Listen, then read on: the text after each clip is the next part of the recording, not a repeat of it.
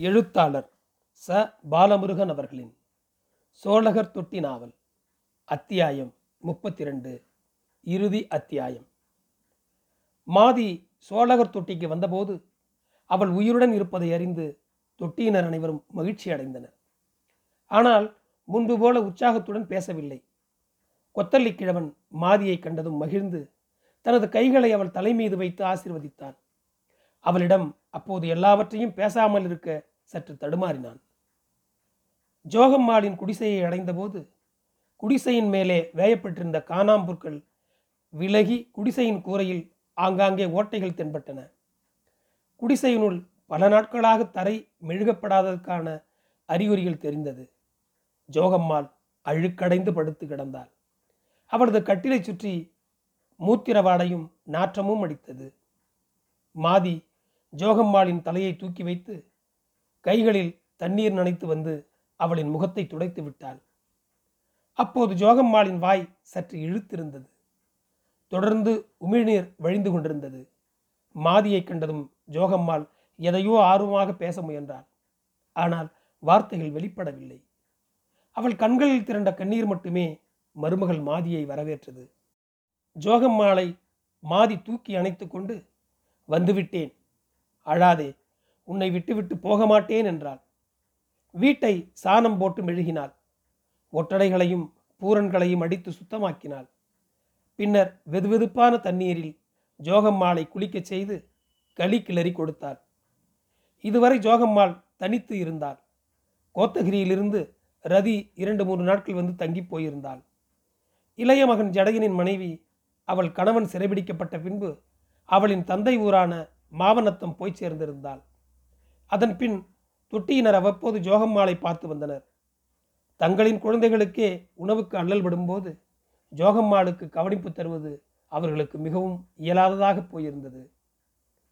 ஜோகம்மாள் மாதியின் வருகையால் புது தெம்பு பெற்றாள். அந்த தொட்டியின் மூத்த மகளான அவள் பட்டமரம் தழைப்பது போல நிமிர்ந்தாள். ஆனாலும் அவளின் வாயிலிருந்து பேச்சு குளறிக்கொண்டு தெளிவற்று வந்தது. அவளால் எழுந்து முன்பு போல நடக்க முடியாத அளவு அவளின் ஒரு காலும் பாதிப்படைந்திருந்தது. அவளுக்கு ஏற்பட்ட பக்கவாதத்துக்கு சீக்கிரம் மயில் எண்ணெய் இட்டு சரி செய்து விடலாம் என்று கொத்தல்லி கிழவன் நம்பிக்கை கொடுத்து வந்தான். மாதி அவனது பூமி முழுவதிலும் புதர்மண்டி கிடப்பதை கண்டாள். இரண்டு நாட்களாக இடியிடிக்கும் சப்தம் கேட்டதையொட்டி தன் நிலத்தை கை கொத்தினால் புதர் நீக்கி சுத்தம் செய்து வைத்தாள். ஜோகம்மாள் வீட்டில் இருக்க முடியாமல் தானும் பூமியை பார்க்க வருவதாக கூறி தட்டு தடுமாறி எழுந்து வந்து மாமரத்தின் நிழலில் உட்கார்ந்து மருமகள் மாதி களைச்செடிகளை பிடுங்குவதை பார்த்து கொண்டிருந்தாள்.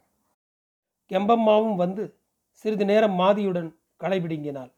அப்போது அவள் தனது மகன் தம்மையாவை சென்ற வாரம் கோயம்புத்தூர் சென்று சிறையில் பார்த்ததாக சொன்னாள்.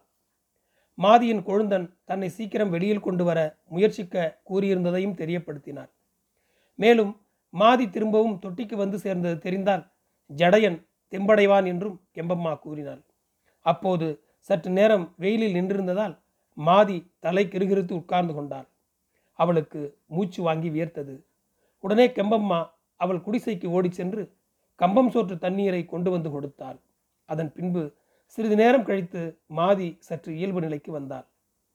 பல மைல்கள் நடந்து வந்தாலும் களைப்படையாத மாதியின் உடல் வெயிலை கூட தாங்க இயலாத அளவு சில நாட்கள் ஒர்க் ஷாப்பில் அவள் எதிர்கொண்ட வதைக்கு பின் மாறி இருந்தது மாதி மரத்தின் மீது சாய்ந்து உட்கார்ந்து கொண்டாள். ஜோகம்மாள் அவளது இடக்கையால் மாதியின் நெற்றியினை தொட்டாள். ஜோகம்மாள் எதையோ பேச முற்பட்டாள். அவள் வாயிலிருந்து எச்சில் மட்டும் வழிந்தது. அதன் பின்பு மீண்டும் சற்று வெயில் குறைந்தபின் மீதமிருந்த களைகளை பிடுங்கி எறிந்துவிட்டு ஜோகம்மாளை வீட்டிற்கு கூட்டி போனாள். அன்றிரவு இடியுடன் கூடிய மழை பொழிந்தது. பூமியை நனைத்தது. எனவே அடுத்த நாள் ஈரமான பூமியை விதை தூவ ஏதுவாய் கைக்குத்தினால் கிளறினாள். அதற்குள் அவள் பலமுறை ஓய்வெடுக்க உட்கார்ந்து எழுந்தாள். கெம்பம்மா அவ்வப்போது வந்து மாதிக்கு உதவினாள். கொத்தல்லி கிழவன் மூன்று தொட்டி இளைஞர்களை அவளின் பூமியினை கைக்கொத்தினால் உழவு செய்ய அனுப்பியிருந்தான். அடுத்த நாளும் மழை பொழிந்து பூமியை நனைத்தது. மாதி கெம்பம்மாவிடம் கடன் வாங்கிய விதை ராகியை ஜோகம்மாள் கையால் தூவ வேண்டினாள். ஜோகம்மாள் கையில் தானியத்தை எடுத்து கும்பிட்டு ஈரமண்ணில் தூவினாள். அந்த விதை தானியத்துடன் அவளின் சில துளி கண்ணீரும் ஈரமண்ணில் விழுந்து கலந்தது. அப்போது கொத்தல்லி கிழவன் வந்து ஜோகம்மாளின் அருகில் உட்கார்ந்தான். கொத்தல்லி நடக்கும்போது தள்ளாடும் நிலைக்கு வயோதிகத்தால் தளர்ந்திருந்தான். ஜோகம்மாளை அவன் தைரியப்படுத்தி பேசினான். அப்போது மாதி களைத்து வந்து உட்கார்ந்தாள். சற்று மூச்சு விட்டு கொண்டாள். கைகளில் மூட்டு பகுதிகளில் வலி எடுத்தது.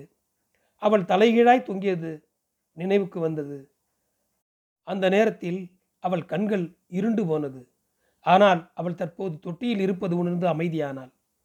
கொத்தல்லி கிழவன் தனது கால்கள் இரண்டையும் நீட்டி உட்கார்ந்து கைகளில் தடியை பிடித்திருந்தான். அவன் கால்கள் சற்று வீங்கி இருந்தன. எனக்கும் கால்களில் நீர் கட்டி கொள்கிறது. ஆனா என் வயசினை பார்க்கும்போது உனக்கு வயசு ரொம்ப குறைவு ஜோகம்மா. உன் மக்களை பிரிஞ்சதினாலே உனக்கு நோய் சீக்கிரம் பிடிச்சிடுச்சு. கவலைப்பட ஆரம்பித்து விட்டால் அது கரையான் புற்று போல வளர்ந்து போகும். அப்புறம் அதோட ஆழம் பார்க்கறதுக்குள்ளேயே மனுஷன் முடிஞ்சு போயிடுவான். சரி கவலையை விடு. உனது பூமியில மறுபடியும் ஆரியம் முளைக்குது. உன் காடு பசுமையா இருந்தா உன் வம்சமும் பசுமையடையும் என்றான் கொத்தல்லி ஜோகம்மாள் தலையசைத்தாள். மாதியை கைகாட்டி அவள் தன்னை தெம்பூட்டியதை செய்கையில் சொன்னாள். உன் மருமகள் உன் மகனுக்காக செத்து பிடிச்சிட்டா? சிவண்ணா நம்ம குலத்து ஆளுகளிலே பேதன் மாதிரி விபரம் தெரிஞ்சவன். விதி அவனை தொட்டியை விட்டே துரத்தி விட்டது.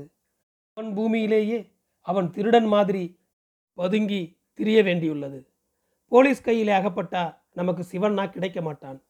நம்ம தொட்டியிலே அவனை பார்த்த அடுத்த நாளே போலீஸ்காரனுங்க இங்கே வந்துடுவானுங்க என்னைத்தான் முதல்ல அடித்து ஏண்டா கொத்தல்லி அவனை பற்றி தகவல் தரவில்லைன்னு கேட்பாங்க. என் விதியை பார்த்தியா என் குலத்துக்காரனுங்களை காப்பாற்ற நீதி செய்ய வேண்டியனா ஆள்காட்டியாக பிழைக்க வேண்டியிருக்கு.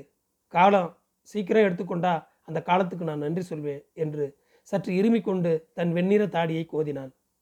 மாதி மீதமிருந்த ராகியையும் காத்தவர் தின்னது போக கண்டவன் தின்னது போக கள்ளர் தின்னது போக விளையணும் என்று முணுமுணுத்து விசிறினாள். ஈரமண்ணில் விதை பதிந்து கொண்டது. தூரத்திலிருந்து வனத்தை பார்த்தாள். அதிலிருந்து வெளிப்படப் போகும் அவளது உயிரானவன் இனிமை தரப்போகின்றானா? திரும்பவும் துன்பத்தையா என்று நினைத்து பழைய சிவண்ணாவை திரும்ப கொடு தெய்வமே என்று வேண்டிக் கொண்டாள். கொத்தல்லி வெகு நேரம் அங்கு உட்கார்ந்திருந்து விட்டு ஜோகம்மாலும் மாதியும் அவர்கள் குடிசைக்கு சென்றபின்தான் அவனும் அங்கிருந்து கிளம்பினான். அன்று இரவு நல்ல மழை. அந்த மழை தனது பயிரை உயிர் கொடுத்து முளைப்பாக்கும் என்பதால் மாதி நிம்மதி அடைந்திருந்தாள். ஜோகம்மாளும் அன்று நிம்மதியாக உறங்கினாள். அப்போது குடிசையில் மங்கலான வெளிச்சத்தில் தொப்பலாய் நனைந்தவாறே சிவண்ணா கதவை திறந்து குடிசைக்குள் வந்து கதவை மூடினான். சிவண்ணா அவன் கையில் இருந்த துப்பாக்கியை வீட்டின் மூலையில் சாய்த்து வைத்தான். அவன் ஜோகம்மாளின் கட்டில் முன் நின்று அவளை பார்த்தான். அவன் கண்களில் இருந்து சில துளிகள் கண்ணீர் வழிந்தது. கட்டிலருகில் உட்கார்ந்து தாயி என்றான். மீண்டும் கூப்பிட்டான்.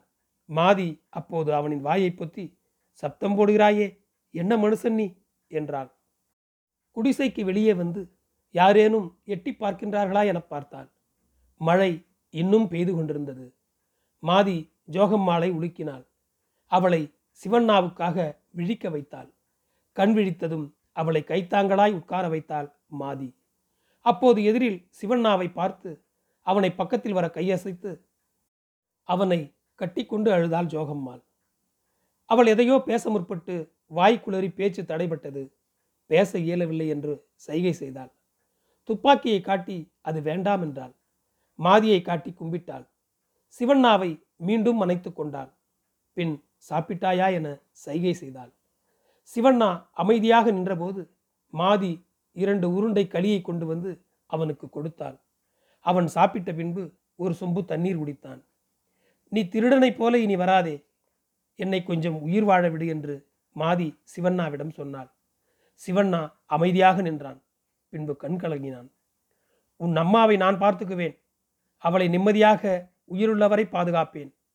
மகன் மகள் இல்லையே என்ற குறையில்லாம நான் வச்சுக்கிறேன். ஆனா நீ உன் தொட்டிக்கு திருடனை போல வந்து உன் குலத்துக்கு அவமானத்தை தேடித்தராதே. உன் கையில் உள்ள துப்பாக்கியால் கிடைக்கிற பாதுகாப்பை விடவும் ஆபத்து அதிகம். நான் சீக்கிரம் இதுக்கு முடிவு கட்டுகிறேன். இப்போ நான் தனியாத்தான் சுத்திக்கிட்டு இருக்கேன். என்று தலையை குனிந்தான். உன் தைரியத்தை நான் விரும்பினேன். உன்னை கூண்டில் அடைச்சாலும் நீ சிங்கம்தான்னு நான் நினைக்கிறேன். நான் பட்ட கஷ்டத்தினாலே நான் களைப்படைந்து விட்டேன். நம்ம குடும்பமும் சிதஞ்சி போச்சு. இதுக்கு சீக்கிரம் முடிவு வரணும் என்று ஜோகம்மாள் உட்கார்ந்திருந்த கட்டிலில் தன் தலையை இடித்து கொண்டாள் மாதி. நான் தலமலை அதிரடிப்படை முகாமுக்கு போய் சரணடையட்டுமா? என்றான் சிவண்ணா. நீ உயிரோட இருக்கணும். நீ இருக்கேங்கிற நம்பிக்கையில தான் நான் அத்தனை கொடுமைகளையும் தாங்கிக் கொண்டேன். என் உடம்பு வழிகண்டாலும் என்னாலே உழைக்க முடியும் வாழ முடியும். நான் உன் மாதிரி ஆம்பளையா இருந்திருந்தா மாதேஸ்வரன் மலையிலிருந்து உயிரோட திரும்பி வந்திருக்க முடியாது.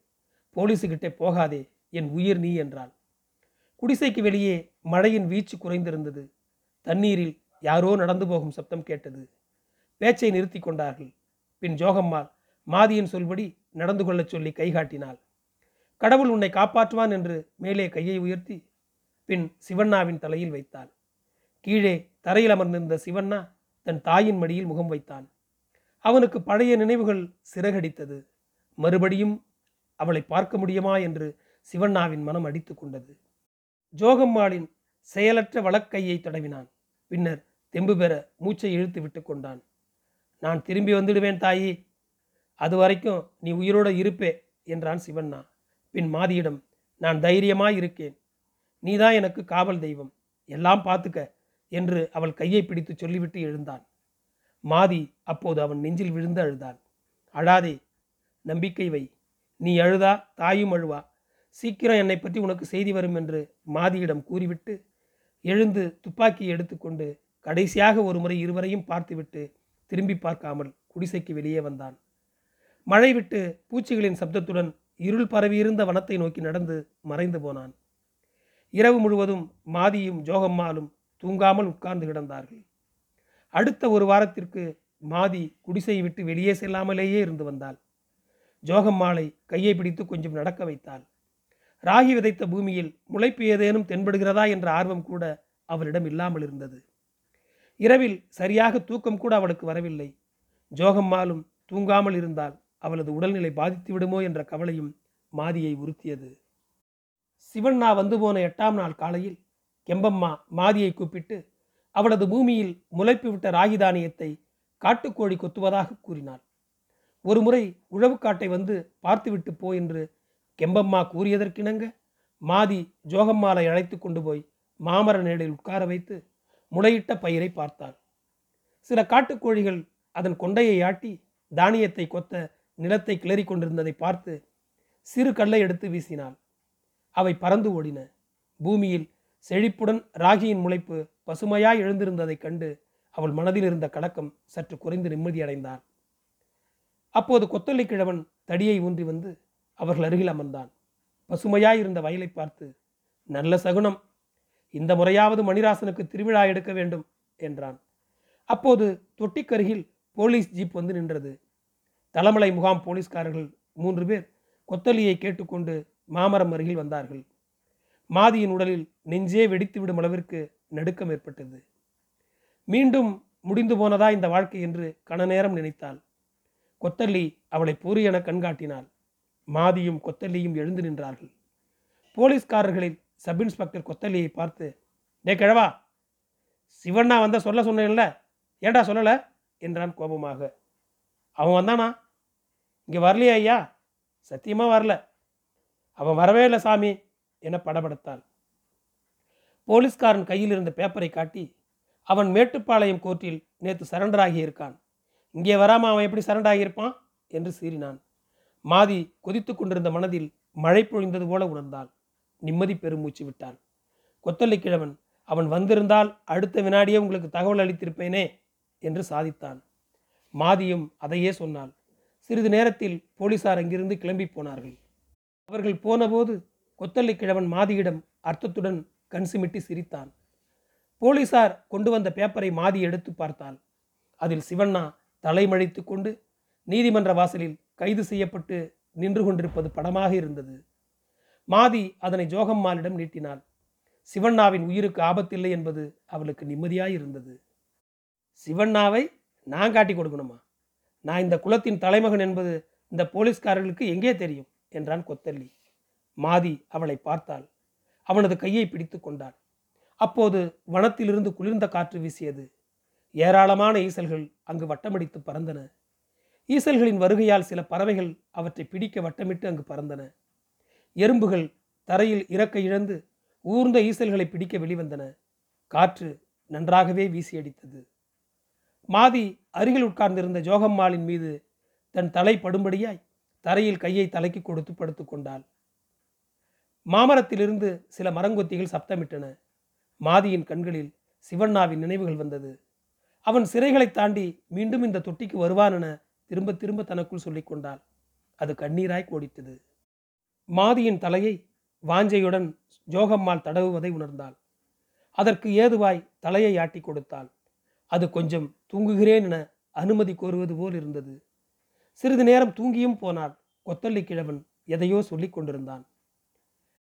வயலில் தானியம் விதைத்த நிலத்தின் முளைவிட்ட ராகி பயிர் வளர்ந்து அதன் தலையில் சேவல் கொண்டை போல கதிர் பூட்டு நிறைய தானியத்தை தாங்கிக் கொண்டிருந்த ஒரு நாள் காலையில் மாதி ஜோகம்மாளை சத்தியமங்கலம் கூட்டிப்போய் நீதிமன்றம் வரும் சிவண்ணாவையும் ஜடையனையும் காட்டி வர உறுதியளித்திருந்தாள்.